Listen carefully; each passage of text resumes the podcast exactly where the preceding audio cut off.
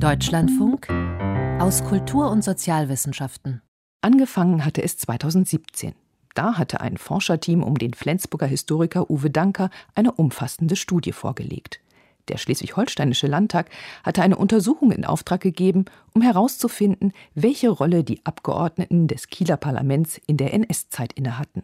Eines der Ergebnisse ein knappes Drittel der 342 betrachteten VolksvertreterInnen war Mitglied der NSDAP gewesen, also doppelt so viele wie im männlichen Bevölkerungsdurchschnitt. Nun hat der Kieler Landtag erneut einen umfassenden Forschungsauftrag zur NS-Vergangenheit erteilt. Im Fokus stehen jetzt nicht mehr die ParlamentarierInnen, sondern die Elite in Behörden, der Justiz, der Kommunalpolitik und der Sozialverwaltung, die nach Kriegsende in Schleswig-Holstein die wichtigen Leitungsposten innehatte. Johannes Kulms über die Ergebnisse. Vier Jahre nach dem Ende des Zweiten Weltkriegs nahm in Flensburg Fritz Savade wieder seine Arbeit auf. Schon bald erhielt der Arzt Aufträge als Gutachter und Referent von Behördenseite. Dabei war vielen in der Stadt bekannt, dass Savade nicht Savade hieß. Doch vielleicht sollte man besser sagen, eben weil die Vergangenheit des Mannes ein offenes Geheimnis war, konnte er ein knappes Jahrzehnt unbehelligt an der Flensburger Förde seiner Arbeit nachgehen. Denn nicht wenige in seinem Umfeld hatten ein Interesse daran, ihre eigene Vergangenheit verborgen zu halten. Tatsächlich hieß Fritz Savade in Wirklichkeit Werner Heide. In Würzburg war er in den 1930er Jahren Professor für Psychiatrie gewesen. 1939 wurde er medizinischer Leiter des NS-Euthanasie-Programms, also Hauptverantwortlicher für die Ermordung von Menschen, deren Leben die Nationalsozialisten als nicht lebenswert befanden. 70.000 bis 80.000 Menschen mit Behinderungen wurden deswegen getötet. Im Landessozialgericht, wo er Gutachter war, und im Ministerialbüro und im Wissenschaftsmilieu war bekannt, dass hinter Fritz Savate sich dieser Massenmörder verbarg. Sagt Professor Uwe Danker, Direktor der Forschungsstelle für regionale Zeitgeschichte und Public History der Europa-Universität Flensburg. Viele Angehörige der Nachkriegseliten in Medizin, Wissenschaft, Justiz und Verwaltung seien ebenfalls stark verstrickt gewesen ins NS-Regime. Dies habe verhindert, dass gegen einen aus ihrem Kreise, gegen einen, den sie selbstverständlich für einen der ihren hielten, vorgegangen wurde. Werner Heides alias Fritz Savades Biografie ist eine von insgesamt 482, die Dankers Forschungsteam untersucht hat. Es handelt sich um Personen, die in den ersten zwei Jahrzehnten nach Kriegsende in Schleswig-Holstein in Führungspositionen waren. Bei Justiz, Polizei, der Sozialverwaltung sowie in der Kommunalpolitik.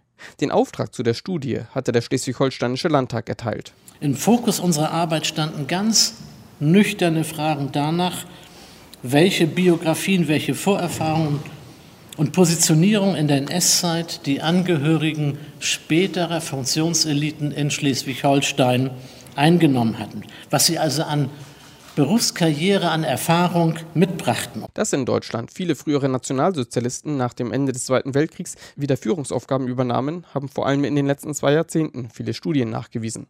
Professor Magnus Brechtgen ist stellvertretender Direktor des Instituts für Zeitgeschichte in München. Bei uns am Institut entstehen auch ungefähr zehn Studien, die sich mit der bayerischen Polizei nach 1945, mit den höheren Schulbeamten, mit der Gesundheitspolitik nach 45, mit den Finanzministerien, mit der Rolle von Eliten in der Politik, in der bayerischen Staatskanzlei etc. beschäftigen. Wichtig sei, dass diese Untersuchungen über reines Zählen, wie viele Personen der NSDAP oder anderen Organisationen angehörten, hinausgingen, so Brechtgen. Das ist auch den HistorikerInnen in Schleswig-Holstein bewusst. Sie wollten nicht nur herausfinden, welche Rollen die Nachkriegseliten in der NS-Zeit hatten, sondern auch, wie sich diese Vergangenheit auf das politische System und die Gesellschaft im nördlichsten Bundesland nach 1945 auswirkte.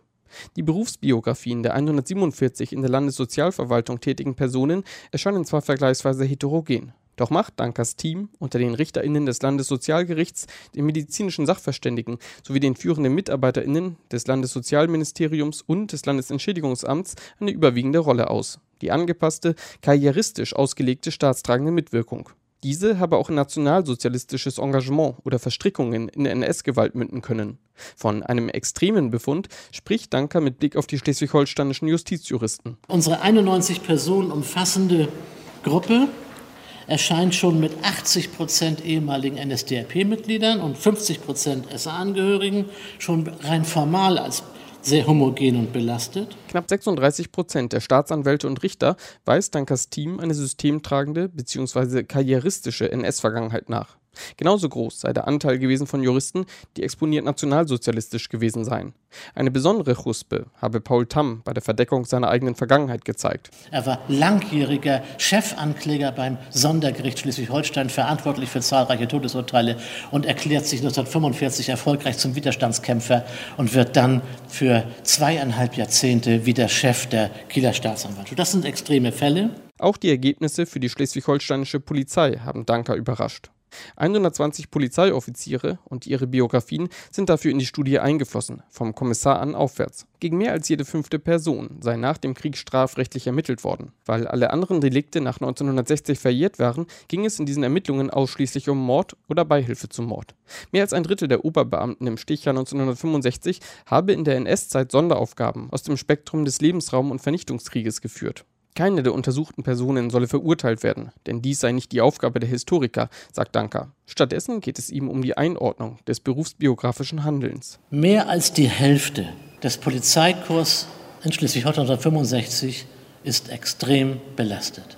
Das ist ein Ergebnis, das bei unserer Arbeitsweise ja ohnehin erst am Ende auftrat, das uns wirklich in ganz extremer Weise überrascht hat und in dieser ähm, Konsequenz wirklich bedrückend ist. Auch die Tätigkeiten von 173 schleswig-holsteinischen NachkriegspolitikerInnen in Flensburg und im Landkreis Dithmarschen wurden untersucht. 29 Prozent von ihnen sei früher Mitglied der NSDAP gewesen. Dies sei immer noch deutlich höher als im männlichen Bevölkerungsschnitt, aber das lege doch den Schluss nahe, dass gerade in Schleswig-Holstein die britischen Besetzer viel stärker bei der Rekrutierung politischer Akteure die NS-Zeit beleuchteten, als bei den beruflichen Eliten, so die WissenschaftlerInnen. Spezielle Netzwerke hätten sich nach dem Krieg in Schleswig-Holstein unter den Eliten nicht gebildet. Die seien auch gar nicht nötig gewesen, eben weil ein so hoher Anteil von Beschäftigten in Justiz, Polizei und Sozialverwaltung ähnliche Erfahrungen und Belastungen aus der NS-Zeit mitbrachte, folgert Danker.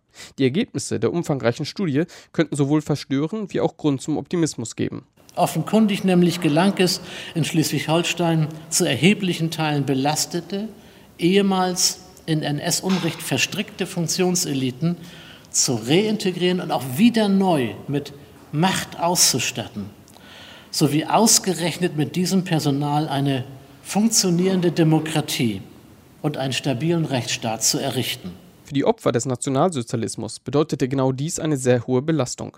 Erst recht dann, wenn in mancher schleswig-holsteinischen Verwaltung nach 1945 verfolgte und schwer belastete NS-Akteure Tür an Tür arbeiteten. Für den Münchner Historiker Markus Brechtgen vom Institut für Zeitgeschichte liefert die Studie aus Norddeutschland zwar nicht viele neue, aber dennoch sehr wertvolle, weil detaillierte Erkenntnisse.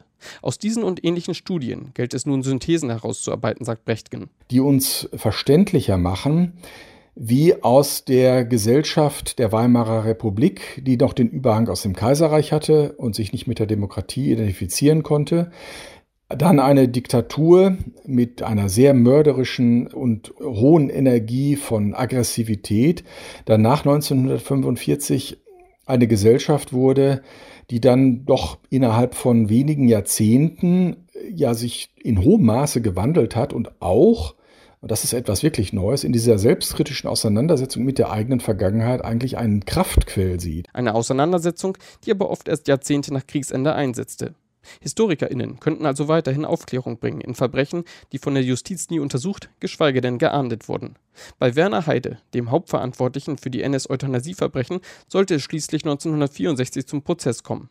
Der ehemalige Arzt, der nach 1945 in Flensburg unter falschem Namen praktiziert hatte, nahm sich kurz vor Prozessbeginn das Leben.